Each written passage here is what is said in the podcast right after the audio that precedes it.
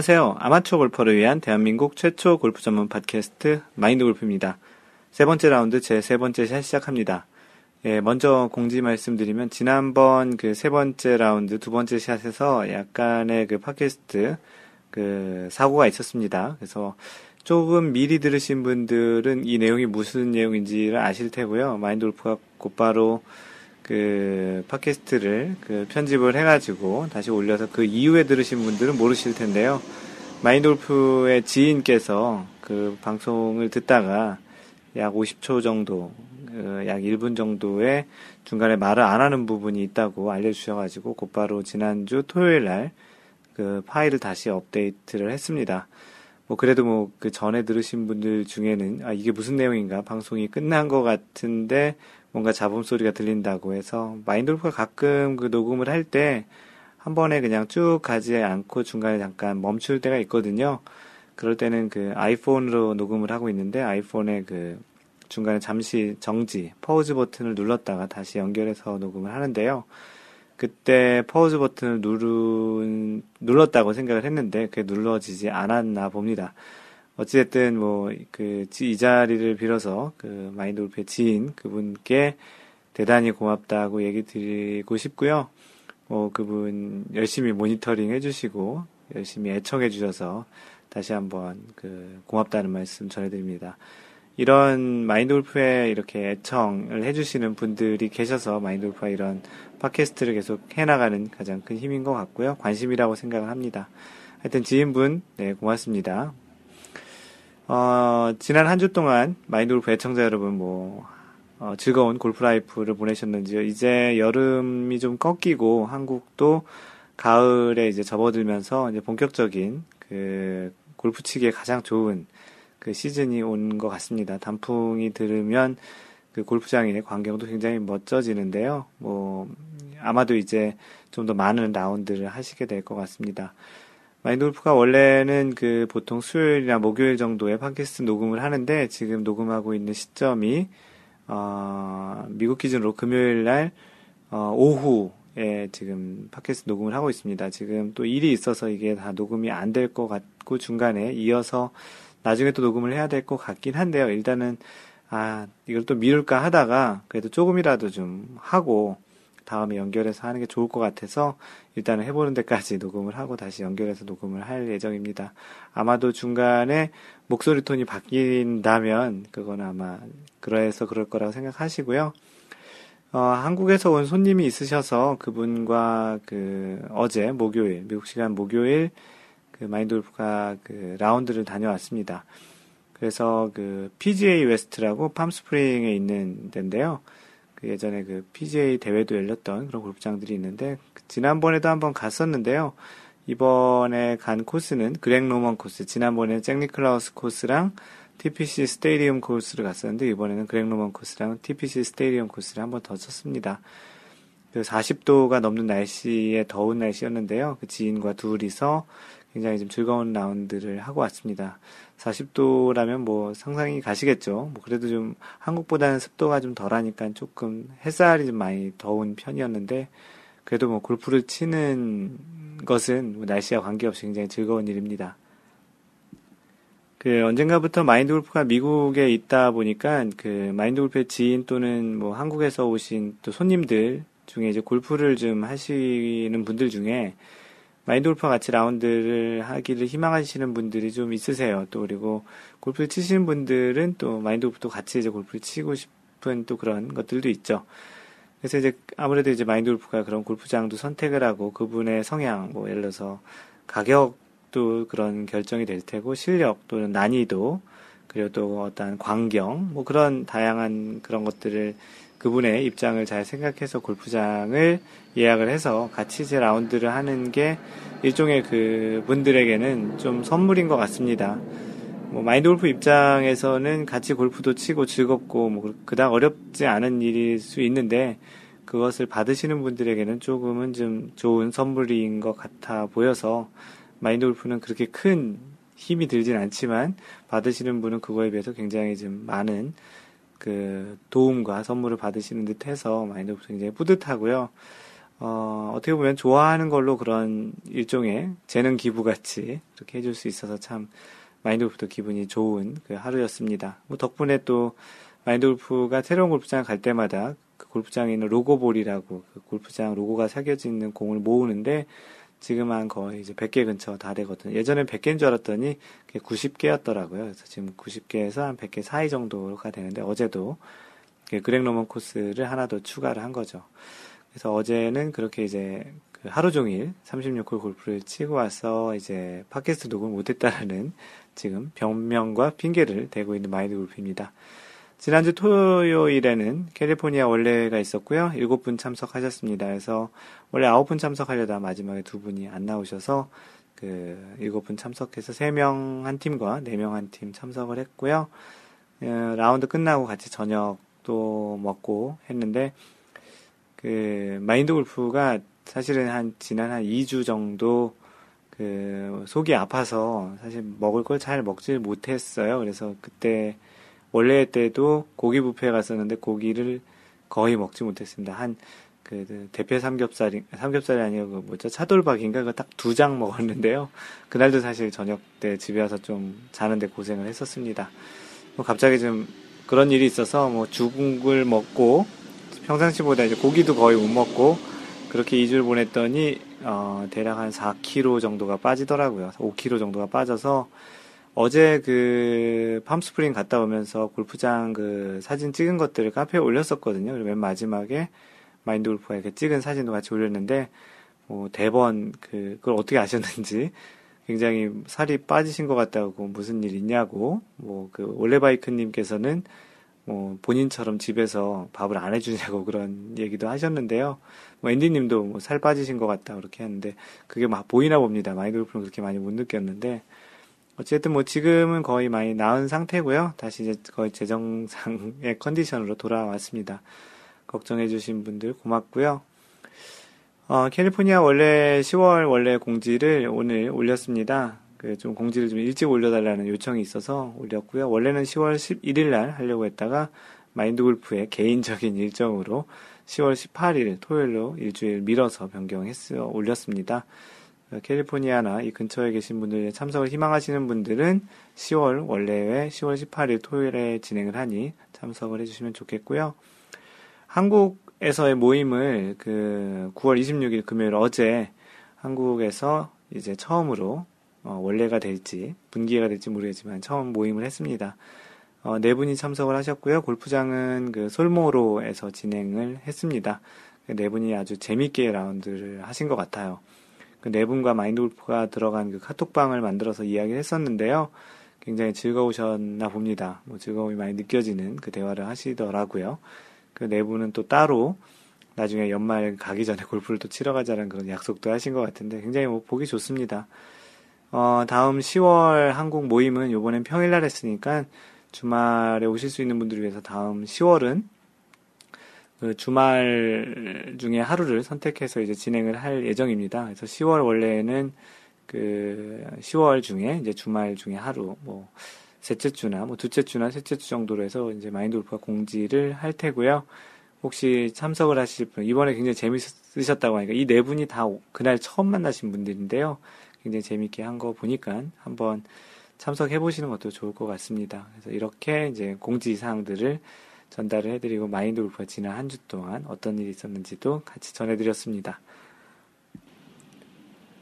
네, 지금 PGA는 지난주에 페덱스컵 플레이오프가 끝나고 나서 이제 PGA는 지난주 별로 대회가 없었, 별도의 대회가 없었습니다.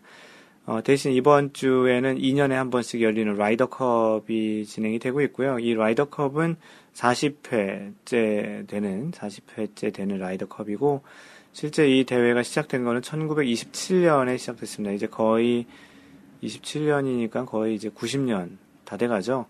근데 2년에 한 번이면 사실 80년인데 중간에 뭐 세계대전도 있었고 특별한 일이 있을 때는 그걸 skip하고 지내갔던 그런 것들이 있어서 실제로는 이제 40회입니다. 이번 대회는 스코틀랜드 글렌이글스 호텔이 있는 PGA 어, 센테너리 센테너리 코스에서 열리고 있고요. 지금 마인드 골프가 방송하고 있는 시점에서 첫째 날 4볼 4경기와 4썸 4경기가 지금 끝난 상태인데 유럽이 5대 3 그래서 경기마다 1포인트거든요. 5대 3으로 지금 유럽이 앞서가고 있습니다. 어, 총 이 라이더컵은 4볼 4썸 개인전 8, 8경기씩 그리고 또 개인전 12경기에서 4볼 8개, 8경기, 4썸 8개, 16개에다 개인전 12개에서 총 28경기를 하게 되고요. 포인트로 28점이죠. 다 이기게 되면. 혹시 이제 비기게 되는 14대 14가 되면 전 대회 우승팀이 이기는 것으로 되어 있습니다. 그래서 2012년에 유럽이 미국 땅에서 우승을 했는데 만약 이번 대회에서 14대 14로 비기게 되면 유럽이 우승하는 것으로 되어 있습니다.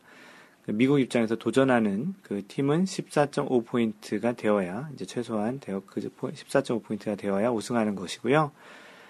예, 이번 주에 그 라이더컵 중계도 이제 잘 하고 있으니 뭐 관심 있게 보시면 굉장히 재밌습니다. 이게 매치 플레이라서 타수보다는 홀 단위로 어느 팀이 이기는지를 보는 게임인데 이 스트로크 플레이와 달리 매치 플레이의 또 전략이 또 굉장히 재밌거든요. 컨시드를 또 줄 수도 있어서 어떤 경우에는 짧아도 안 주는 경우가 있고 어떤 경우에는 길어도 좀 주는 경우가 있는데 그런 걸 보는 것도 또 재밌고 뭐 세계적인 스타 플레이어들 24명이 나와서 하는 경기이기 때문에 굉장히 좀 재미가 있는 그런 경기입니다. 2년에 한 번씩 하는 것이니까 한번 어, 모르시는 분들 한번 보시는 것도 좋습니다.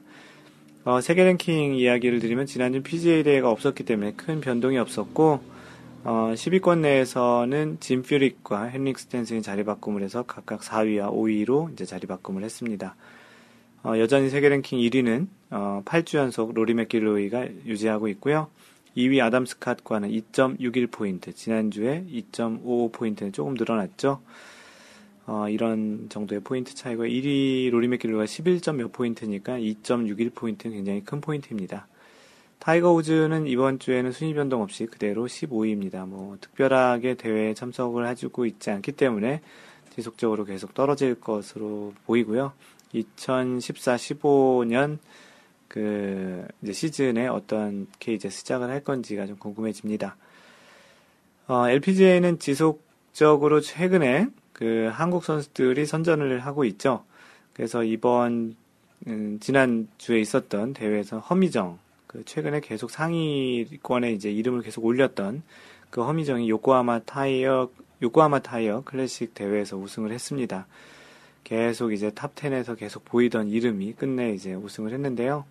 이 우승이 5년 만에 우승이라고 합니다. 그래서 2009년에 세이프웨이 클래식에서 이제 마지막 우승을 했었는데 그 우승 이후에 이제 5년 만에 우승을 해서 더 감격적이고 뭉클한 우승이었을 것 같습니다. 예, 아버지와 어머니, 부모님이 그 옆에 계셨고 아버지가 이렇게 수건으로 샴페인인지 물인지 그걸 닦아주는 모습도 보이곤 했는데요. 우승을 하자마자 이 우는 모습이 굉장히 좀 뭉클했습니다.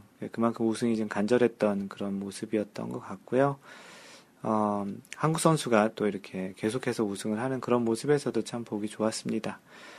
어, 이번 우승으로 허미정은 세계 랭킹이 29계단 상승해서 65위에 올랐습니다. 그 KLPGA에서는 아쉽게 마지막 날 부진으로 공동 11위를 한 김효주가 있었는데요. 그 김효주는 어, 지난주 대비 한 계단 하락해서 11위에 어, 위치하게 되었습니다. 그 LPGA의 그 현재 지금 탑 10 안에는 그 박인비와 유소연이 있고요. 그 김효주는 10위였다가 이제 한 계단 내려와서 11위가 된 거죠. 이번 주에 LPGA에는 별다른 대회는 없고요. 어, 아마도 이제 시즌이 끝나가는, 뭐, LP, PGA는 끝났지만 이제 LPGA는 아직도 진행을 하고 있지만, 막바지에 가면서, 이제 그 각종 그 순위들의 그 치열한 다툼이 또 있는 것 같습니다. 그, 한동안 올 초부터 한 여름까지 LPGA에서 한국 선수들이 좀 부진해서 우승도 자주 없었고 했다가 최근에 이제 한 거의 한 한 두 달 사이 몰아서 이제 우승을 하는 모습이 있는데 또 한국 선수들의 그런 이제 다시 또 르넥상스가 오는 게 아닌가 싶기도 하는 그런 느낌도 참 좋습니다. 네, 이번 주 골프 기사를 소개해 주는 코너인데요. 이번 주에 골프 기사는 처음에 이제 3라운드 제 첫 번째 샷에서 소개했던 그 양용은 선수의 그 소식입니다. 이 양용은 선수가 이제 풀 시드권을 그 이제 못 받게 되면서 다시 이제 PGA에 들어가려면 지금 2부 투어에서 지금 결과가 이 양용은 선수의 2014-15년 그 시드 카드, 그러니까 PGA 투어를 뛸 수 있는 카드를 받을 수 있는 마지막 기회였는데 어떻게 됐는지에 대한 이야기입니다. 네, 그, 이 기사는 그 뉴시스라는 뉴스, 그 신문, 신문이겠죠? 네, 뉴시스의 권혁진 기자가 쓴 내용이고요. 제목은 양용은 PGA 투어 잔류 실패라고 해서 이 제목에서만 봐도 이제 알겠죠? 이 이제 시드 투어를 뛸 수 있는 그 카드를 잃었다라는 이야기입니다. 어, 기사 내용을 읽어드리면 이렇습니다. 바람의 아들 양용은 어, 42세네요. KB 금융그룹 소속인데요. 다음 시즌 PGA 투어에 나설 수 없게 됐다.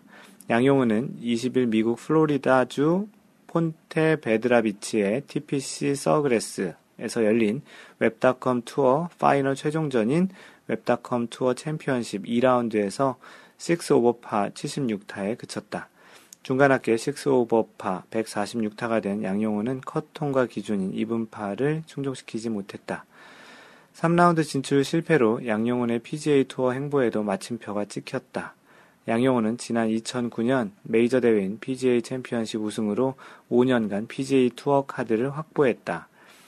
양용훈이 다음 시즌에도 PGA 투어에 남으려면 상금 순위 125위에 들어야 했지만 양용훈은 201위, 25만 4,525달러에 그쳐서 그쳤다.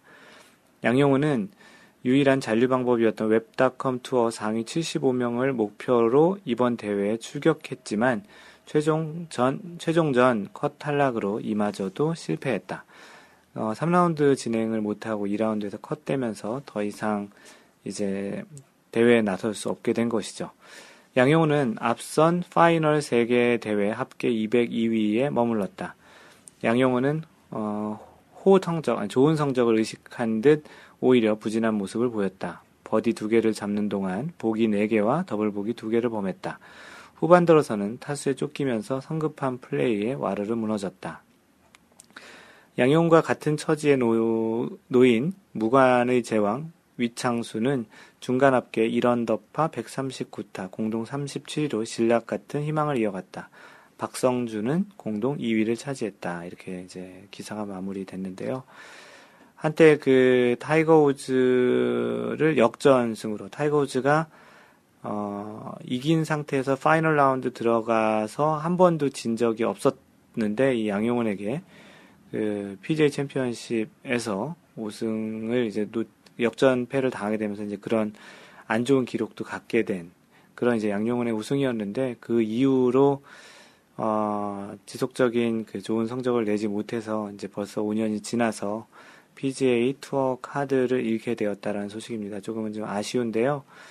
어, 양용훈 선수를 다시 PGA 투어에서 볼 수 있을지는 모르겠습니다. 양용훈을 좋아하는 그런 팬들 입장에서는 참 아쉬운 소식인데 궁금해 하실 분들이 있을 것 같아서 오늘 그 양용훈 PGA 투어 잔류 실패 이제 투어 카드를 잃게 된 그 소식을 전해드렸습니다. 예, 이번 주 선수 인물 탐구 소개는 어, 지난주 LPGA 요코하마 타이어 클래식에서 우승한 허미정 선수를 소개를 하겠습니다. 허미정 선수는 뭐 한국 선수인 거 당연히 아실 테고요. 본명도 허미정입니다. 나이는 1989년생이고 만으로 24살이네요. 뭐 출생, 뭐 국적 다 대한민국이고요. 키는 167cm입니다. 어, 현재 거주는 한국에서 거주하고 있지는 않고 투어를 이제 뛰게 되면서 미국 플로리다에 거주를 하고 있습니다. 어, 이 허미정 선수의 자료를 조사하다가 그 LPGA의 그 선수마다 이렇게 소개하는 코너가 있어서 거기서 조금 자료를 가져왔는데요. 어, 이런 게 있네요. 그 허미정 선수에 대해서 뭐 알아야 할 뭐 다섯 가지 뭐 이렇게 또 요약도 해놓은 게 있는데 거기에 이런 것이 있습니다. 요리하는 거 좋아하고 또 그림 그리고 또 운전하는 드라이브 하는 거 좋아한다고 되어 있고요. 만약에 허미정 선수가 골퍼가 되지 않았다면 아마도 그 음식점, 레스토랑 뭐 주인, 오너 또는 그 주방장 이 되었을 거라고 이렇게 써 있습니다. 그리고 뭐 타임 매거진에 그 세계 100대 영향력 있는 그 인물에 선정이 됐었 되고 싶다고 이렇게 되어 있고요. 됐다라는 얘기가 아니네요. 영어로 would love to니까 되고 싶다라는 그런 개인적인 의견이었던 의견인 것 같고요. 그리고 이제 가장 좋아하는 그, 그 음식은 이제 스시라고 합니다. 그리고 가장 그 기억에 남는 순간, 투어에서 기억에 남는 순간은 2009년 세이프웨이 클래식에서 우승했던 순간이 그녀의 가장 기억에 남는 순간이라고 이렇게 LPGA 그 선수 소개에 이렇게 다섯 가지 정도를 허미정에 대해서 이렇게 요약을 해 놓았습니다. 아마추어 시절을 한번 보면요. 10살에 골프를 시작했네요. 10살에 골프를 시작했고, 그때가 대략 1998년, 박세리가 US 오픈에서 우승하는 그 모습을 보고, 골프에 이제 좀, 그, 감명을 좀 받았던 것 같습니다. 아버지의 또 그러한 support가 있었던 것 같고요. 그래서 이제 가장 영향을 많이 준 선수가 박세리이고요. 뭐 취미 생활 중에 하나는 친구들과 PC방 가서 온라인 게임 하는 것이 또, 또 그런 취미라고 하는데요. 마인드 골프도 온라인 게임 그 industry에 있어서 잘 알고요. 그 총싸움 중에 그 FPS라고 하거든요. FPS가 이제 First Person Shooting이라고 해서 총싸움하는 게임들의 장르를 FPS라고 합니다. 그런 게임 중에 서든 어택이라는 게임이 있는데 그 게임을 하는 걸 좋아했다고 합니다. 어, 그래서 허미정 선수가 이제 그 한국 그 국가대표에 2005년, 2006년에 그 아마추어 시절에 있었고, 그 한국의 이제 국가대표 그 팀으로 이제 또 그 개인전으로 개인 자격 또는 그 팀 자격으로 이제 그런 우승을 했던 또 그런 경험도 있습니다. 예, 2006년에는 그 퀸스컬트컵 아시아 퍼시픽 토너먼트에서 개인 자격으로 우승을 했던 기록이 있고요. 어, 아마추어로 그 어, 2006년 코롱 하나뱅크 챔피언십에 출전을 해서 어, 공동 6위로 이제 끝낸 경험도 그 기어, 기록이 있네요. 2007년에 프로 전향을 하게 됐는데요. 그 2008년부터는 이제 그 LPGA 그 2부 투어인 퓨처스 투어가 있는데 듀라메드 퓨처스 투어 17개 대회에서 8번의 탑 10 피니시를 하는 이제 그 기록을 갖게 됩니다. 어, 이 중에는 이제 8 번의 탑10 중에는 루이지애나 펠리칸 클래식은 이제 우승도 했던 그런 기록입니다. 그래서 어, 듀라메드 퓨처스 투어 상금 랭킹 4위로 2008년을 마감을 했고요. 2009년에는 세이프웨이 클래식 LPGA 첫 승을 하게 됩니다. 생애 마지막 라운드 최소 타인 65타를 이제 기록을 하게 됐고, 당시에 이제 연장전을 가게 됐었는데, 수잔 패터슨과 미셸 레드만에게 이제 이기게 되면서, 그 세이프웨이 클래식에서, 그리고 아까도 얘기했던 그녀의 가장 인상 깊었던 순간이 되는 그런 우승이었습니다. 로레나 오초아 인비테이셔널에서는 이제 공동 8위도 했던 2009년이었고요. 2010년에는 가장 좋은 성적을 냈던 대회가 샵 라이트 LPGA 클래식에서 2위로 했던 것이고 사이베이스 매치 플레이 챔피언십에서 공동 9위를 했던 2010년이었습니다. 뭐 이, 방금 전에 얘기했던 데 5년 만에 우승이니까 2014년을 소개할 때까지는 우승이 없겠죠. 2011년의 성적을 보면 혼다 LPGA 타일랜드에서는 공동 8위, HSBC 여자 챔피언십에서는 공동 30위, 어, 외그맨스 LPGA 챔피언십에서는 공동 34위, 그 RR 도넬리 LPGA 파운더스 컵에서는 공동 66위의 성적을 2011년에 냈었고요. 2012년에는 이제 19개 대회 출전을 해서 15번의 컷통과 좋은 성적이죠. 총 상금은 이제 20만 달러를 벌어, 벌어, 약 20만 달러를 벌어들였고 상금 랭킹 59위였습니다. 그 나비스타 LPGA 클래식에서 가장 시즌에 좋은 성적, 2012년에 가장 좋은 성적은 공동 3위까지 했었고요. 그래도 뭐 꾸준히 이렇게 성적을 냈던 선수였네요.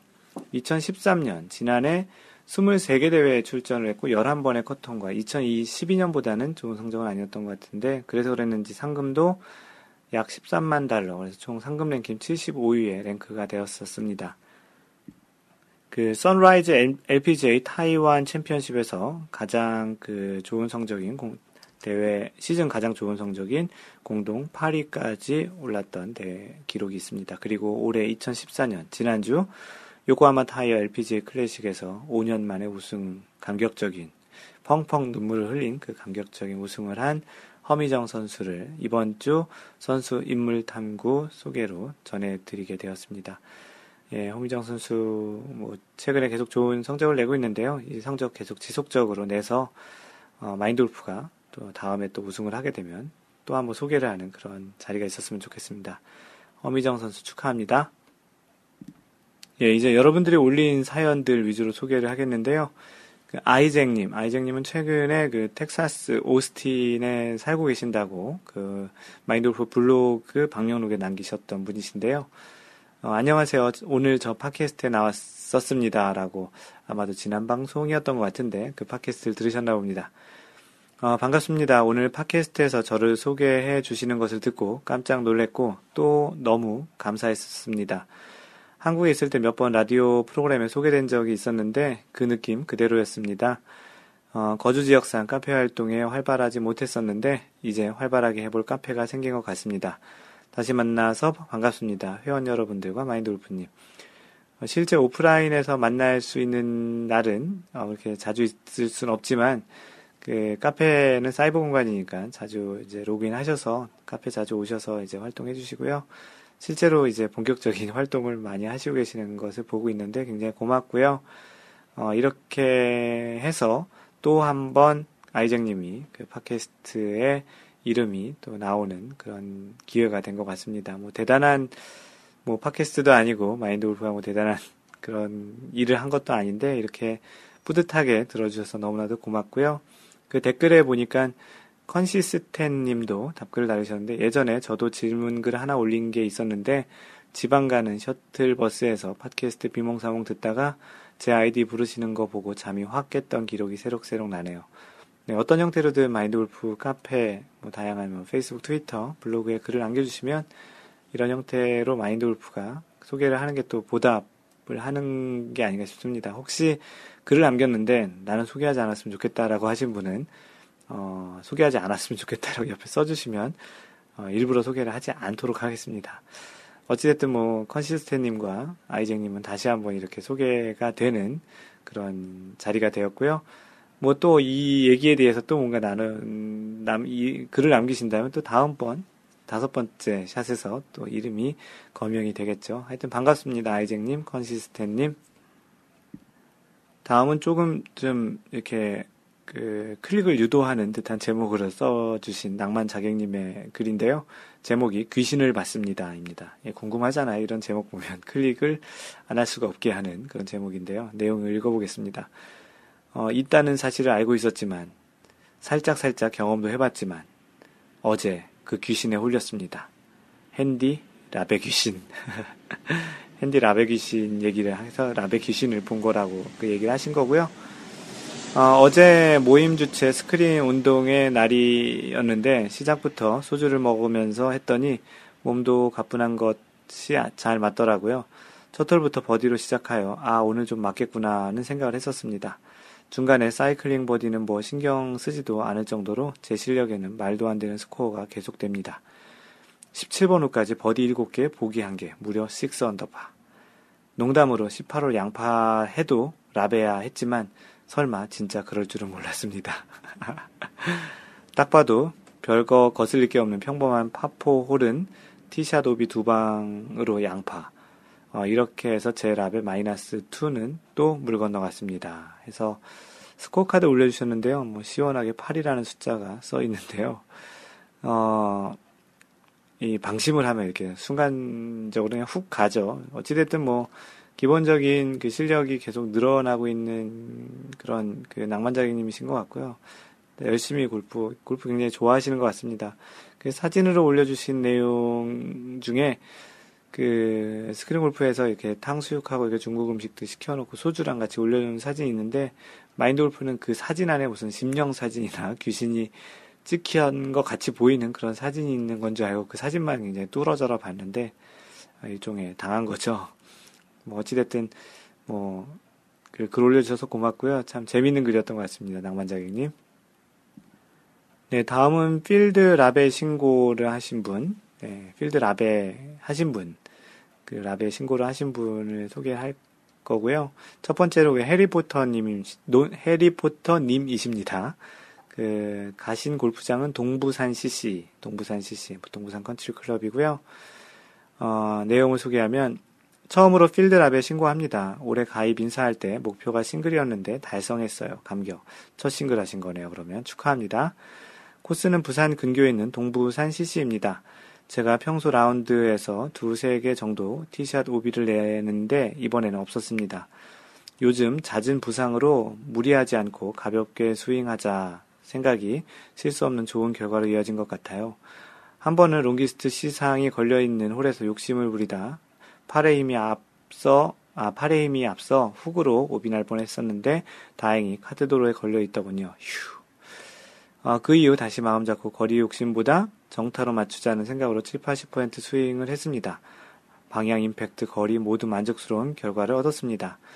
이번 라운드에선 스코어 결과보다 페어웨이 히트 70% 이상, GIR 50% 이상 달성해보자 목표가 시작, 아, 목표로 시작을 했습니다. 티샷이 무난하니 수치상 달성률도 만족스러웠습니다. 단, 퍼팅 수가 전후반 41개로 많았던 게 아쉽고요. 롱퍼트 실수가 많았는데 평소 롱퍼트 연습을 잘 못하다 보니 거리감 맞추는 게 항상 힘들었어요. 그러게요. 퍼팅 연습하기도 굉장히 힘들죠. 그 퍼팅 연습할 공간도 없고 퍼팅 연습기가 있다고 하지만 롱퍼팅 연습하기에는 굉장히 좀 어렵죠. 어, 조금 있다가 마인드 골프가 올린 주제 중에 퍼팅 연습기에 대한 주제가 있는데 어, 그런 것들과 좀 약간 연관된 또 이야기인 것 같습니다. 사실 연습할 것도 없고요. 조금 핑계라면 코스 그린 보수로 인해 모래를 뿌린 홀이 있어 더 힘들었던 것 같아요. 아쉬움도 있지만 자신감도 생기고 새로운 목표를 세울 수 있는 기분 좋은 라운드였습니다. 이상 해리포터 필드라베 신고 마칩니다. 네, 다시 한번 필드라베 하신 거 축하하고요. 버디를 3개를 하셨네요. 더블 보기 하나 하시고 어, 보기가 5개, 6개, 8개 하셨습니다. 79타, 70대 타수로 싱글을 하셨고, 뭐, GIR이 굉장히 좋네요. 전체 GIR이 전반 나인홀은 100퍼센트 GIR하고 후반은 77% 하셨는데, 다시 한번 축하드립니다. 조만간 또 다른 그 기록으로 그 리더보드 업데이트 됐으면 좋겠고요. 현재 리더보드 업데이트 마인드 골프 했고요. 현재 공동 12위입니다. 네, 다음은 부하 직전님의 그 필드 라베 신고하신 거고요. 88 컨트리 클럽에서 2014년 9월 19일에 라베 하신 기록입니다. 스코어카드 같이 올려주셨고요. 88cc는 마인드 골프 한번 가봤던 것으로 기억이 나는데요. 안녕하세요. 부하 직전입니다. 오늘 라운드 막 마치고 돌아왔습니다. 따끈따끈한 신고죠. 8월 4일 라베 이후 바로 라베 갱신이네요. 라고 하셨고요. 서코, 서코, 아, 서코스 10번 홀로 스타트, 9번 홀로 마무리 하셨는데요. 이제 슬슬 트리플 이상은 잘 안 나오네요. 18번홀 quadruple은 티샷이 두 번 오비가 나서 그러셨다고 하셨고요. 결국 OB티에서 여섯 번째 샷을 했고, 16번째 홀 트리플은 티샷 오비 후 3팟, 흑흑, 뭐 이렇게 써주셨습니다. 그리고 퍼팅이 35개로 많이 줄었습니다. 올해 안에 팔자 한번 그려보나요? 히히히. 그럼 이만 피곤해서 한 잠 자야겠네요. 월례회에서 회원님들과 라운드 한번 꿈꿔봅니다. 라고 하셨습니다. 네, 부하직전님이 지금은 이제 시간이 지나서 원래를 하셨을 텐데, 이번 월례회에서 좀 마인드 골프를 많이 도와주셨습니다. 네, 스코어 카드를 보니까 그 하트 표시 버디도 하나 있고요. 그 다음 뭐 파부터, 버디부터 4, quadruple 보기까지 뭐 다양하게 있는데, 총 96타를 치셨네요. 네, 88 컨트리 클럽에서 라베 하신 거 축하하고요. 마인드 골프가 리더보드 업데이트 했습니다. 현재 공동 38위입니다. 네, 마인드 골프 카페에서는 그 리더보드를 운영하고 있습니다. 그 여러분들의 필드 라베 리더보드, 필드 라베 리더보드와 그리고 스크린 골프의 라베 리더보드 두 가지 운영하는데요. 여러분들께서 그 스크린 골프 또는 필드 그 치고 나서 스코어 카드를 그 마인드 골프 카페에 올려주시면 마인드 골프가 리더보드에 업데이트 해드리고 있습니다. 네, 부하직전님 다시 한번 축하드리고요. 조만간 또 리더보드 업데이트 할 수 있는 그 라베를 하시기 바랍니다. 예, 다음은 마인드 골프가 올린 그 토크 주제인데요. 제목이 클럽 정리 또는 청소 또는 이제 다음 라운드 준비는 어떻게들 하고 계시는지요? 라는 토크 주제를 올렸었습니다. 그 지난번 팟캐스트 중에 제 3라운드 첫 번째 샷 주제가 여러분들의 그립 상태는 최상인가요? 였는데요. 피드백 중에 웅님, 그리고 주구장창님께서 그립 관리 방법을 알려주셨습니다. 그래서, 어, 웅님께서 알려주신 거는 그 그립이 맨질맨질 할 때 손질법인데, 그 고무로 된 그 재질의 그립 같은 경우 이제 사포로 조금 이제 그 문질러 가지고 조금 마찰력을 좀 만들어 가지고 쓰면 어, 수명이 한 두세 배 정도 연장이 된다라는 그런 얘기했고요. 그 주구장창님은 그 라운드 마치면 부드러운 수세미에 중성세제, 뭐 비누 같은 것들을 묻혀서 두세 번 닦아주고 물이 밑으로 빠지게 헤드를 위로 그리고 그립을 아래로 해서 이렇게 만, 그 말려주면 그립이 쫀득쫀득하게 살아나서 손에 잘 감긴다고 하셨습니다. 그 마인드 골프가 어제 라운드를 다녀오고 나서 그 팜스프링 그 36홀 라운드를 다녀오고 나서 주구장창님께서 하신 대로 그 그립을 그 중성 세제로 두세 번 닦아서 거꾸로 그 클럽을 해놓고 말려서 잡아봤더니 정말 쫀득쫀득 하더라고요. 다음부터는 마인드 골프도 이제 주구장창님이 알려주신 그 방법대로 그립을 좀 관리하려고 합니다. 그리고 마인드 골프는 라운드를 다녀오고 나면 모든 그 클럽도 닦고 공도 또 채워놓고 티도 뭐 모자란 것들 정리해서 꽂아놓고요. 또 간단히 먹을 것도 가방에 미리 채워놓습니다. 상하는 것들 말고 이제 그 뭐 간단하게 먹을 수 있는 뭐 초코바라든지 뭐 그런 것들 있잖아요. 물이라든지 그런 것들 채워놓고요. 또 마인드 골프가 사용하고 있는 것 중에 그 GPS 그 보이스캐디라고 하는 GPS가 있는데 뭐 항상 사용하는 건 아니지만 그래도 혹시 거리가 애매할 때 잠깐 이게 쓰려고 쓰는 그 충전, 그 충전을 해놔야 되잖아요. 그래서 이제 그런 것도 충전을 미리 해 놓습니다. 그래서 다음 라운드 나갈 때에는 딱 가방만 들고 나가도 되는. 왜냐하면 보통 라운드 가는 날은 아침이든 언제든 좀 이렇게 정신없이 막 그렇게 나가다 보면 꼭 골프장 가서 아, 이거 안 챙겼다. 그렇게 생각하는 경우들이 좀 있거든요. 그래서 그런 경우를 좀 방지하기 위해서 이렇게 준비를 하고 언제든지 가방만 들고 나가면 라운드 할 수 있는 준비가 되도록 그렇게 준비를 하고 있어서 다 여러분들은 어떻게들 청소 또는 그 클럽을 관리하고 라운드 준비를 하시는지를 마인드 골프가 질문을 올렸었습니다. 네, 초보 탈출님께서는 유익한 정보 고맙습니다. 저는 그립과 장갑은 아끼지 말라고 자주 그 바꾸라고 들었습니다. 예, 맞습니다. 그 그립하고 장갑은 골프 용품에서 투자하는 것 중에 가장 그 가격이 저렴한 아이템인 것 같고요. 절대 아끼지 말고 잘 그 자주 사용 그 갈아서 사용하면 좋겠습니다.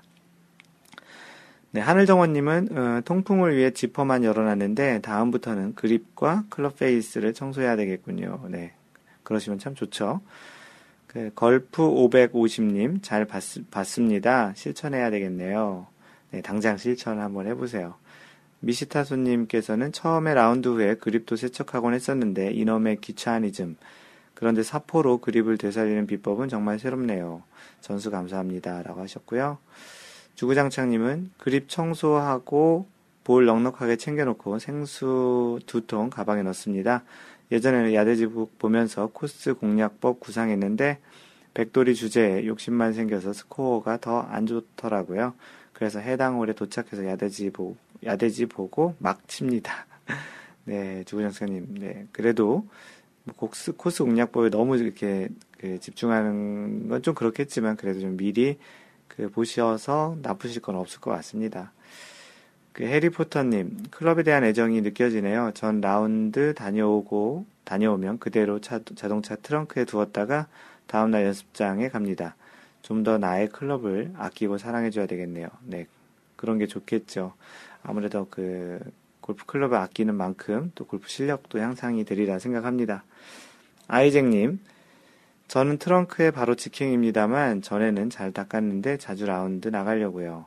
네, 이제 다시 한번 좀 다시 그 닦아보는 그 습관을 들이시는 것도 좋겠습니다. 네, 이렇게 뭐 생각보다는 이렇게 많이 관리들을 잘 하고 계시지는 않는 것 같아요. 아무래도 뭐 골프장에서 끝나고 나면 클럽도 좀 닦아주기도 하지만 사실 그렇게 세밀하게 잘 닦아주지도 않고 그립 같은 경우는 뭐 닦아주지도 않으니까 어, 일종의 그렇게 그 준비하고 자신의 장비를 좀 애정 있게 가꾸는 그런 그 부분도 마인드 골프를 갔다 오고 나서 이렇게 하는 그 시간이 좀 나름 즐겁거든요. 그래서 그렇게 느끼시면 또 어떻게 보면 하다 하는 것이 훨씬 더 자연스럽지 않을까 싶습니다. 네, 다음은 반달곰님께서 올려주신 내용인데요. 골프 핸디캡을 어떻게 관리하시나요? 라는 주제입니다. 어, 미국 일반 골프장에서는 핸디캡 카드를 요구하지는 않지만 만약에 살고 있는 지역 아마추어 대회를 나가시려면 USGA, 미국 골프협회나 GHIN 카드를 보여줘야 합니다. 그 골프 핸디캡 인덱스 뭐 그런 거죠. 어, 대회가 아니더라도 그 매번 라운드 스코어를 저장해 놓는 것도 좋은 방법이라 생각이 되네요. 아직도 엑셀을 이용하신다고요? 1년에 회비가 약 25달러, 잘 기억은 나지 않지만 저렴한 가격에 이용하실 수가 있습니다. 최근 20라운드를 가지고 slope course rating을 고려해서 핸디캡을 정해줍니다. 물론 모든 미국 골프장은 등록이 되어 있어 이용하기가 편합니다. 한번 이용해 보세요. 라고 free trial period도 있습니다. 약간의 광고성 글 같지만 이 마인드 골프 지난주 월례회 때 그 저녁 먹을 때 이 이야기가 나왔었습니다. 뭐 핸디캡 인덱스라는 게 있고 그거를 관리를 해준다. 그 미국 골프협회에서 이제 관리를 해준다라는 이야기가 나왔는데 반달곰님께서 이제 그 USJ 핸디캡을 쓰고 있어서 그 카드도 보여주시고 다른 분들에게 좀 알리는 차원에서 미국 그래서 이제 글도 해외방에 올리셨어요. 근데 뭐뭐 해방 아니더라도 이거는 괜찮은 주제인 것 같습니다. 그래서 이제 그 이 핸디캡을 관리를 그 하면 여러 가지 좋다라는 이야기들을 좀 하셨었고요. 그 미국에서 이 골프장에서 보통 토너먼트를 아마추어 토너먼트들을 많이 하거든요. 그래서 그런데 나가려면 그냥 나갈 수 있는 게 아니고 이 USGA 핸디캡이 있어야 합니다. 물론 이것도 본인이 다 스코어를 입력하고 그 관리는 그 미국 골프협회의 시스템들이 관리를 하고 있지만 실제적으로는 본인이 직접 입력을 해야 됩니다. 그 말은 다시 얘기하면 양심적으로 하지 않아도 뭐 어쩔 수 없다라는 거지만 뭐 골프에서 에티켓이 그만큼 중요하다는 부분을 또 어떻게 보면 일부 반영하는 그런 시스템인 것도 같은데요. 그 뭐 25불인가 30불 정도에 살 수 있고요. 뭐 이것을 관리해 주는 데는 여러 군데 좀 있습니다. 그래서 이제 그런 것들을 이제 관리를 받게 되면 실제 라운드 하고 나서 그 골프장에 보면 그것을 입력할 수 있는 단말기들이 있기도 하고요. 요즘 뭐 스마트폰에서 입력할 수도 있고 인터넷으로도 입력을 할 수 있습니다. 그럼 골프장마다 그 난이도가 다르기 때문에 그 미국 골프협회에서 골프장의 난이도를 slope rating과 course rating을 나눠서 그 두 가지의 그런 인덱스로 그 골프장의 난이도를 그 수치로 표현한 곳이 있습니다. course rating은 뭐 72점 얼마, 뭐, slope rating은 뭐 대략 한 120 얼마, 뭐, 이렇게 110 얼마, 뭐, 이렇게 세 자릿수가 보통인데요. 어, 이거는 뭐 나중에 기회가 될 때 좀 더 자세히 얘기하고, 그 난이도에 따라서 어떤 골프장에서 친 스코어를, 그 난이도를 추가해가지고 다시 산정하는 인덱스가 있습니다. 그래서 최근 20개 라운드를 가지고 그것을 이제 핸디캡을 정해준다는 것이고요. 한국은 아직은 그 골프장의 모든 그 course rating, slope rating이 있지 않은 것으로 알고 있습니다. 그 작업을 지금 대한골프협회가 조금씩 계속 진행하고 있는 것으로 알고 있고요. 그 한국은 이제 그것이 다 완료, 완성되지 않았기 때문에 이용하는 건 좀 그래서 미국에 계신 분들을 위해서 해외방에 반달곰님 올려주셨는데 그렇게 이제 모든 골프장을 똑같이 스코어로 이제 표현하는 것이 아니고 골프장의 난이도에 따라서 그렇게 약간 다시 산정을 해가지고 하는 방식이 그 핸디캡 인덱스라는 건데요. 뭐 참고로 알아주시면 좋겠고 이미 뭐 알고 계신 분들도 많이 있을 텐데 이런 것들이 있어서 미국에서는 그런 것들을 자기가 스코어를 입력하고 그 스코어를 가지고 보통 어디 가서 얘기할 때 그걸 이야기하면 대부분 좀 공신력 있는 그런 스코어가 됩니다. 그리고 그, 그 반달곰님께서는 싱가포르에 살다 오셨는데 싱가포르의 골프장 중에는 그런 핸디캡 인덱스를 보여주지 않으면 그 플레이를 할 수 없는 그런 골프장도 있다고 하셨던 것 같습니다. 그런 용도로도 좀 필요한 것 같은데요. 한국 골프장도 그런 대한 골프협회가 그런 작업들을 어, 서 많이 해가지고 이런 인덱스를 쓸 수 있으면 그것도 굉장히 좋을 것 같습니다. 네, 다음은 마인드 골프가 올린 그 퍼팅 연습기에 대한 설문인데요. 그 퍼팅 연습기 사용하시나요? 라는 그 설문입니다.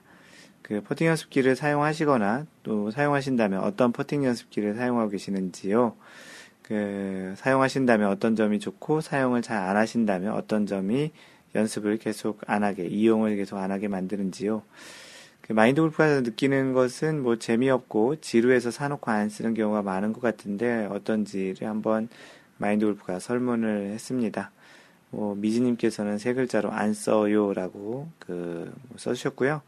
잭님께 잭1865님께서는 돈 없어서 구입 못하는 1인이라고 하셨는데 그 잭1865님은 마인드 골프의 그 트위터 팔로워이시기도 한데 거의 술을 굉장히 자주 드시는 분이십니다. 그래서 마인드 골프가 술 한 번 마실 돈이면 충분히 구입할 수 있다고 그렇게 써, 써드렸고요. 어, 잭1865님은 참 그 골프보다 술을 훨씬 더 좋아하시는 것 같습니다. 똑바로 행님, 예, 퍼티스트라는 제품을 구입해 몇 개월 사용했어요. 각, 지금은 가끔 사용하고요. 3m에서 9.9m까지 거리를 알려주고 그린 빠르기를 세 가지 선택하며 게임도 할 수 있는 연습기입니다. 이렇게 해주셨습니다. 연습은 보폭 걸음 위주로 하고 세 걸음, 열두 걸음 도움이 많이 된다고 하셨습니다. 퍼티스트라는 그 퍼팅 연습기를 한번 찾아봤었는데요. 어, 약간 좀 독특하게 그 디자인이 돼 있긴 하더라고요. 그 걸프 550님은 집에 하나 있긴 한데 잘 사용 못하고 있습니다. 쉽게 직진성을 높이는 스트로크 연습할 수 있는 연습기를 만들어 보려고 합니다. 직접 만들어 보신다고 하는데 어떤 연습기일지 좀 궁금하고요. 혹시 만들면 그 카페에 한번 그 사진으로라도 공유를 해주셨으면 좋겠습니다. 그 LKH 코아코님께서는 1m 쇠자 씁니다. 그 쇠자가 폭이 공이 딱 굴러가시는 폭인데 그 쇠자를 이용해서 바다에 그 내려놓고 그 상태에서 퍼팅 스트로크를 하는 그런 연습하신다는 이야기고요. 또 그 반달곰님께서는 저도 비슷하지만 게을러서 2, 3주, 2주나 3주에 한 번 물로 닦아준다고 했는데 이게 다른 글을 여기다 잘못 쓰신 겁니다. 그 아까 그립 관리 방법 글을 어, 잘못 써주신 것 같고요. 어, 처음처럼님은 저는 매일 심심할 때마다 사용하는데 정말 좋은 것 같습니다. 다양하게 시도해 볼 수도 있고요. 힘 조절 연습도 하고요. 전 아주 잘 쓰고 있습니다. 네. 처음처럼님 다음 원래 때 그 퍼팅을 한번 어느 정도 하시나 한번 집중적으로 한번 볼게요. 네, 처음처럼님 그 글 남겨주셔서 고맙습니다. 네, 이것으로 그 마인드 골프의 그 카페 여러분들 또는 다양한 형태의 피드백들, 사연들 소개를 했고요. 마인드 골프가 또 준비한 골프 업계 소식들도 같이 전해드렸습니다. 마인드 골프의 근황도 있었죠. 잠깐 전하는 말씀 드리면 골프 품격 반올림 마인드 골프샵 마인드 골프 마인드 골프가 직접 운영하는 마인드 골프샵에서는 이번 주 공동 구매 아이템으로 스카티 카메론 custom 퍼터, 그 퍼터 헤드에 그 이니셜을 넣거나 어떤 로고를 넣거나 다양한 디자인을 넣는 custom 퍼터, 그 스카티 카메론의 그런 custom 형태의 그 디자인을 넣어드리는 그런 그 공동구매를 합니다. 그 마인드 골프 파트너가 이런 기술을 가지고 있고요. 그래서 마인드 골프가 예전에 그 스카티 카메론 뉴포트 2 퍼터를 그 마인드 골프 로고도 넣고 그 뒤에 그 마인드 골프라는 글자, 한글 뭐 영문 다 이렇게 넣은 그리고 또 그 원래 스카티 카메론의 그 세 개의 빨간색 그 dot이라고 하죠. three red dot이 이제 있는데 그거를 마인드 골프의 그 녹색, 연두색으로 이렇게 바꿔놓은 그런 custom 디자인을 해서 마인드 골프는 그 퍼터를 사용하고 있습니다. 그런 것처럼 최근에 마인드 골프에게 부탁하신 분 중에 그 퍼터 헤드에 그 선물용으로 좀 하셨는데 이니셜 같은 걸 넣어서 받으시는 분의 그 이니셜을 거기다 넣으셔가지고 선물을 해주셨는데 굉장히 좋아하셨다는 그런 이야기가 있어서 그렇게 이제 누군가에게 선물용으로 드릴 때 그냥 드리는 것보다 그 사람의 이니셜이나 좋아하는 아이디나 뭐 한글 영문 다 되거든요. 또는 그 사람이 좋아하는 뭐 디자인, 뭐 하트 모양도 될 수 있고 다양한 뭐 마인드골프 그 파트너와 하는 것들 뭐 배트맨 디자인도 가능하고요. 뭐 어떤 형태의 디자인이든 다 가능한데 그런 다양한 로고도 넣을 수 있는 그런 퍼스, 퍼, 그 퍼, custom 퍼터를 이번 주 공동 구매로 이제 내놓을까 합니다. 그래서 관심 있으신 분 또는 자신만의 그런 이니셜, 자기 이름, 또 영문 이름 또는 아이디나 그런 것들을 그 퍼터에 새기시고 싶으신 분들은 그렇게 이제 그 마인드 골프의 그 마인드 골프 샵의 그 공동 구매를 이용하시면 되겠고요. 어, 마인드 골프의 공동 구매는 기간이 보통 한 2주 정도 그 조금 길게는 3주 정도 아이템마다 그렇게 올려놓는데요. 그 이후에는 다시 가격을 좀 올려놓습니다. 그렇지만 이제 그 이후에도 계속 구매를 할 수 있고요. 참고로 혹시 공동구매 지나면 구매할 수 없나 하는 생각이 있지만 그 공동구매 기간에는 좀 더 저렴한 그 금액으로 제공을 하니 이용해 주시면 고맙겠고요. 어, 이상 마인드 골프 샵, 그, 마인드 골프가 직접 전하는 골프 품격 반올림 마인드 골프 샵에 전하는 말씀이었습니다. 네, 이번 주 마인드 골프가 준비한 그 골프 내용의 주제는 이렇습니다. 골프 슬럼프에 빠지셨나요가 마인드 골프의 주제고요. 그, 뭐 여러분들 뭐 연습하다 보면 뭐 슬럼프 이야기들이 많이 나오는데 그 주제를 이번 주 마인드 골프가 준비한 이야기로 준비했습니다.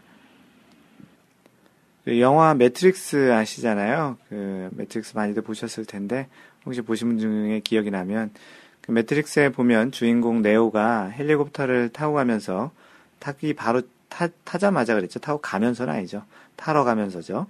그 타러 가면서 헬리콥터 작동법을 오퍼레이터에게 자신에게 전송 요청하여 그 곧바로 작동법을 습득하여 날아가는 모습이 있습니다. 그러니까 헬리콥터 타러 가는데 헬리콥터를 작동법을 몰라서 그 연결을 하는 그 오퍼레이터 중앙에서 이제 그런 걸 뭐 도와주는 그 오퍼레이터가 있잖아요. 그 오퍼레이터에게 이제 그 자신에게 뭔가 작동법을 전송해 달라고 요청해서 그 작동법을 곧바로 습득해서 날아가는 모습이 있었습니다. 예, 우리가 배우는 각종의 것들은 언젠가 이런 형태로 순식간에 전송이 될 수 있을지도 미래에는 모르겠습니다. 그, 이렇게 되면 매우 편리한 것들도 많겠지만 우리가 예상하지 못한 또 안 좋은 것들도 있을 수 있을 것 같은데요. 뭐, 하지만 지금 우리가 살고 있는 이 시대에는 어떠한 것을 배우고 익히는 데 시간과 비용과 뭐 그런 같은, 그런 시간 비용 같은 이제 기본적인 그런 코스트, 비용이 좀 드는 것이 일반적입니다. 이 중에서도 특히 예술, 체육과 같은 분야의 경우에는 우리의 몸을 직접 움직여서 많은 시간에 걸쳐서 학습과 경험을 통해서 얻는 능력이 좀 필요하겠고요. 아무리 천재적 능력이 있다고 하더라도 반복적인 연습과 훈련은 좀 필요할 것 같습니다. 어, 다른 분야들도 그러하겠지만 골프 연습을 하다 보면 그 많은 분들이 잘 될 때도 있지만 허탈한 정도의 좌절감과 실패감을 느끼는 경우도 많이 있습니다. 소위 얘기하는 슬럼프를 겪는 경우에 이 골프를 계속 해야 하나라는 물음을 자신에게 하는 경우도 많고요. 내가 다른 것을 이렇게 했으면 벌써 뭐라도 했겠다라는 자조적인 표현을 하기도 합니다. 골프가 왜 이렇게 투자 대비 효과가 ROI라고 하죠. Return on Investment라고 하는데 ROI가 좋지 않은지는 이미 많은 컬럼을 통해서 이야기를 했던 적이 있었습니다. 뭐 쉽게 이야기하면 다른 운동 대비 오차의 범위가 작기 때문에 그 허용 오차라고 하죠. 어떤 스윙의 결과가 잘한 것과 못한 것의 차이를 크게 나타내기 때문입니다. 반대로 우리의 스윙의 오차는 이에 비해서는 굉장히 너무나도 큰 것 같고요.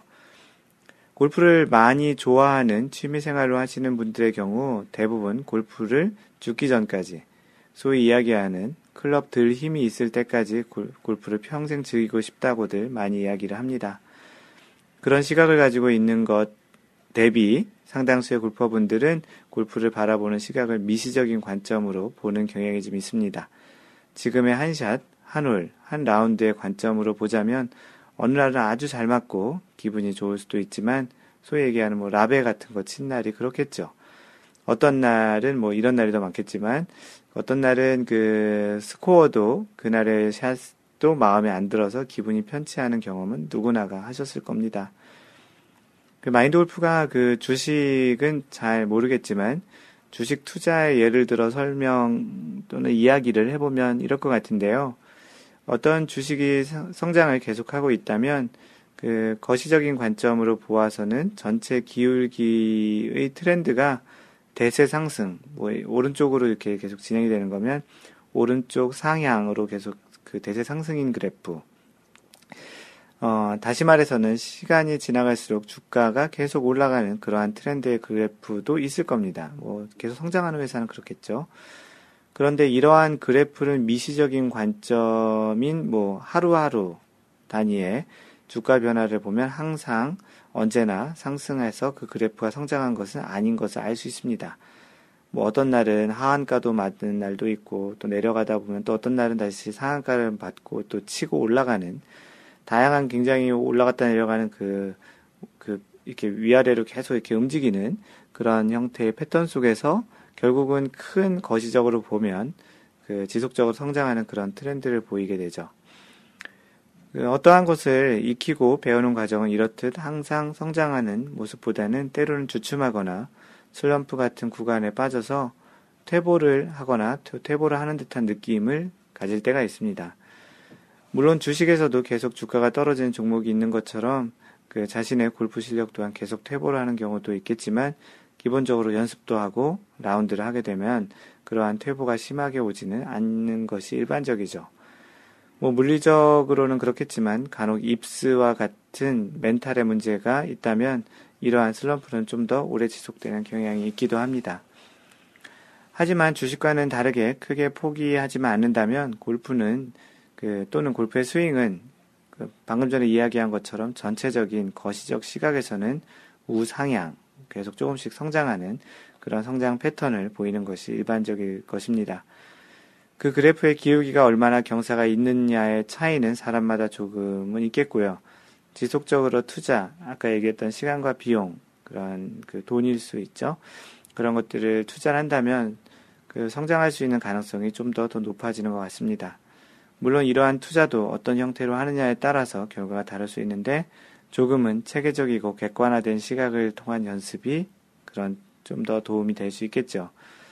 어, 주기적으로 연습 또 레슨 받는다거나 자신의 스윙을 객관적으로 볼 수 있는 레슨 프로, 뭐 스윙 동영상 촬영 등을 잘 활용하면 더욱 좋을 것 같습니다. 그 지금 여러분들의 스윙 또는 스코어가 마음에 들지 않는 상황이 있다면 그 상황이 일시적인 것인지 최소한 며칠 또는 몇 주, 몇 달간 지속되고 있는 것인지를 볼 필요가 있을 것 같습니다. 어, 위에서 언급한 것처럼 그 현상이 일시적인 것이라면 다시 원상태로 돌아올 수도 있기 때문이고요. 때에 따라서는 어떤 사소한 원인으로 그냥 그날만 잠깐 그랬던 것인데 오히려 그것을 크게 보고 다른 부분을 바꾸거나 그 고쳐서 더 상태를 악화시킬 수도 있기 때문입니다. 어, 마인드 골프와 이야기에는 골프는 변수를 상쇄하는 운동에서도 한번 이런 비슷한 이야기를 했던 것 같은데요. 또 반대로 스윙 또는 스코어가 좋게 나오는 경우에도 이 상태를 이제 골프를 알 것 같다 또는 뭐 골프 스윙이 이제 완성된 것 같다라고 서둘러 판단하기보다는 이 상태가 얼마나 지속되는지를 볼 필요가 있을 것 같습니다. 만약 이 상태가 나름 잘 유지된다면 비로소 자신의 스윙으로 받아들이면 되겠지만 잠시 있다가 떠나버리는 그분처럼 그 가버린다면 그것은 정말로 우연히 그렇게 되었을 가능성이 높기 때문이죠. 그 지금 여러분이 즐길 골프 인생이 지금까지 즐겨왔던 날보다 더 많이 남아있는 분들이 더 많을 거라고 생각을 합니다. 뭐 그러한 거시적인 관점에서 골프를 바라보고 전체적인 트렌드가 스윙의 완성도, 스코어, 골프의 품격이 좋아지는 방향으로 되어가고 있다면 어, 지금의 고민, 스트레스, 힘든 부분은 그 전체의 일부분으로 받아들이시는 관점이 좀 마인드 골프에 좀 더 좋고 현재 여러분들의 마음이 좀 더 편해지지 않을까요? 그 골프 연습은 항상 좋은 방향으로의 발전을 위해서도 하겠지만 조금은 다른 관점에서는 지금의 상태를 유지하는 측면으로도 볼 수 있습니다. 다시 말해 지속적인 연습을 그 하지 못하고 게을리 하신다면 바로 여러분의 골프 인생의 그래프 패턴을 바꿀 수 있다고 생각하시고 그 매일은 아니지만 꾸준히 뚜벅뚜벅 가는 심정으로 연습에 임하면 좋을 것 같습니다. 어, 연습에 시간을 내기 어렵다면 최소한 골프 이미지 트레이닝이나 골프 관련 소양을 쌓는 것도 좋은 방법이라 생각이 됩니다. 이 팟캐스트를 듣고 계신 분들의 그 성장 그래프의 패턴은 어떤 모양이신지 궁금하고요. 한번 이것도 생각을 해보시는 것도 좋을 것 같고, 지금 연습을 했거나 바로 전 라운드에서 굉장히 상심을 하고, 왜 나는 연습할 땐 잘 됐었는데 왜 지금은 잘 안 될까? 뭐, 아, 내가 골프를 계속 해야 되나? 그런 생각에 혹시 빠진 분이 계신다면 마인드 골프를 믿고서요.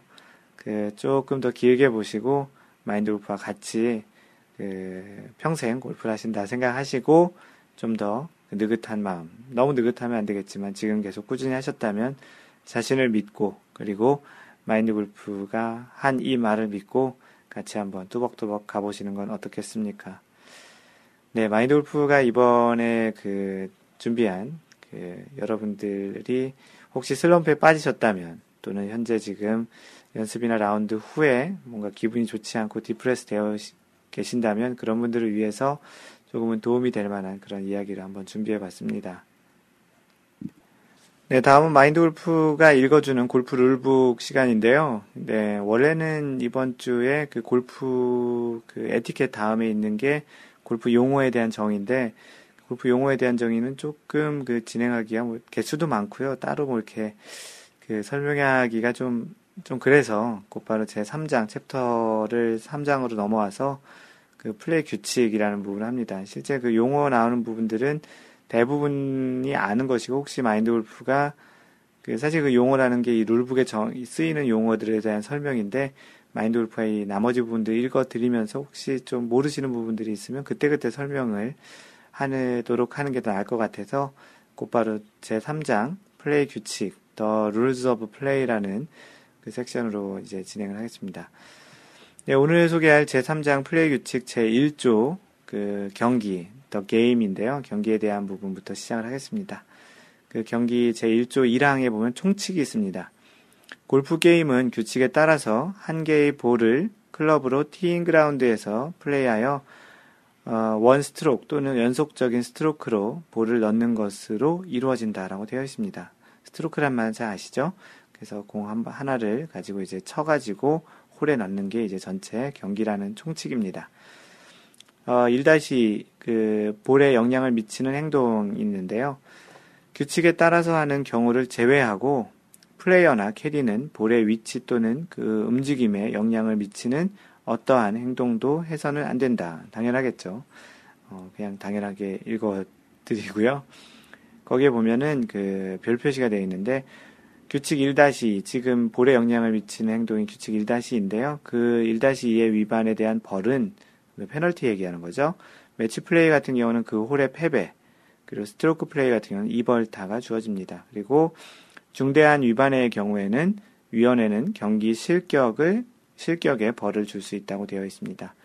코멘트 주 각주 주로 되어 있는 부분을 이야기 드리면 볼의 위치나 움직임에 영향을 미치는 플레이어의 행동이 플레이어 자신이나 또는 다른 플레이어들에게 현저한 이익을 얻게 하거나 그런 어떠한 행동들을 했는데 그게 플레이어 자신이나 다른 플레이어에게 이제 이득을 주는 어떤 행동을 했을 경우, 어, 그의 파트너 이외의 다른 플레이어를 현저하게 또는 불리하게 했을 때, 그럴 경우에는 위원회가 판단을 해서 그 플레이어는 그 중대한 위반을 했다고 간주할 수 있다고 이렇게 그 코멘트 처리가 되어 있습니다. 어, 그리고 1-3은 이제 합의의 반칙. 그러니까 뭔가 둘이 합의를 했을 경우에 대한 반칙인데요. 그 플레이어는 규칙의 적용을 배제하거나 받은 벌을 면제하기로 합의해서는 안 된다. 그러니까 서로 짜고서 이렇게 하면 안 된다라는 거죠. 그래서 이 그 조항에 대한 위반에 대한 벌은 매치 플레이 같은 경우는 양편 모두 그러니까 두 개의 편이 이제 매치하는 거니까 두편 모두 실격이 되고 타수로 세는 스트로크, 스트로크 플레이 같은 경우는 관련자 모두 실격으로 됩니다. 굉장히 좀 중대한 이런 그 반칙인 거죠. 합의를 했다라는 거는 완전히 룰을 어기는 것을 알고서 서로 같이 하기로 뭔가 짰다라는 거니까 이렇게 굉장히 엄격하게 실격 처리합니다. 스트로크 플레이에서 잘못된 순서에 의해서 플레이하기로 합의한 경우에도 이제 이런 비슷한 이제 벌을 주게 되고 있겠고요. 네, 그리고 마지막으로 제 4항 규칙에 없는 사항. 그래서 만약 규칙에 따로 정의되어 있지 않는 경우를 얘기하는데요. 분쟁의 쟁점이 규칙에 규정되어 있지 않은 경우에는 형평의 이념에 따라 제정되어야 한다라고 되어 있습니다. 그래서 어떠한 룰로 정하기 애매한 또 그런 것들은 당연히 생길 수 있겠죠. 아무리 많이 규정을 해놨다고 해도 예외 규정이 생길 수 있는 경우에는 그때는 그 형평, 그 서로 이제 공평한 그런 이념에 따라서 위원회가 이제 제정을 해서 그 플레이를 할 수 있겠다라는 내용으로 정의되어 있습니다. 조금은 좀 간단하게 소개를 했는데요. 오늘 그 마인드 골프가 읽어주는 골프 룰북 이야기에서는 그 골프의 그 제3장의 그 제1조를 이야기해 드렸고요. 플레이 규칙에 대한 부분 중에 경기, 골프 경기에 대한 부분을 해 드렸습니다. 다음 주 그 팟캐스트에서는 제2조 매치 플레이라는 내용에 대해서 이제 설명을 하겠고, 지금 라이더컵을 하고 있는데 그런 국가 대항전, 그런 이벤트성 대회에서 매치 플레이는 실제 그 스트로크 플레이랑 좀 다르게 이제 경기가 진행되는데 그 부분은 또 이제 다음 주에 소개를 하겠습니다. 어, 참고로 마인드 골프의 그 에티켓 골프 제 아홉 번째 샷인 매치 플레이, 뭐 스트로크 플레이, 뭐 그런 것들 중에 이제 매치 플레이에서 four-ball foursome 그리고 스크램블 경기를 설명을 하는데 혹시 지금 라이더컵을 보시면서 four-ball foursome이 정확히 어떤 경기인지 잘 모르시겠 모르시겠다고 생각되시는 분은 유튜브에서 마인드 골프, 에티켓 골프 아홉 번째 샷을 보시면 참고가 되실 것입니다.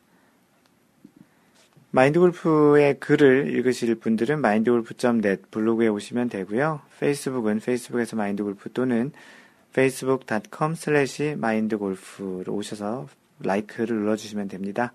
트위터는 at mindgolfer, m-i-n-d-g-o-l-f-e-r이고요. 네이버 카페 지금 이제 한 1600명 다돼 가는데요. 카페.naver.com slash mindgolfer 또는 네이버에서 마인드골프 카페를 검색하시면 됩니다. 마인드 골프가 직접 운영하는 그 골프, 골프 품격 반올림 마인드골프샵.com은 mindgolfshop.com 또는 마골샵.com입니다.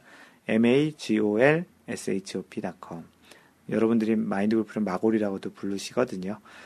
그리고 마인드골프가 그 동영상 강의를 하는 Why골프, 원리에 대한, 골프의 원리에 대한 이야기라는 Why골프와 그리고 에티켓에, 그리고 또 룰에 대한 이야기라는 에티켓 골프, 는 마인드 골프의 유튜브 페이지인 유튜브.com slash 마인드 골퍼 또는 유튜브에서 마인드 골프라고 검색하시면 금방 찾을 수 있을 것입니다. 이번 주 방송이 좀 늦어서 죄송하고요. 다음 주에는 그렇지 않을 것 같습니다. 항상 배려하는 골프 하시고요. 이상 마인드 골프였습니다. 다음번 3라운드 제 네 번째 샷에서 만나요. Don't worry, just play mind golf. Bye!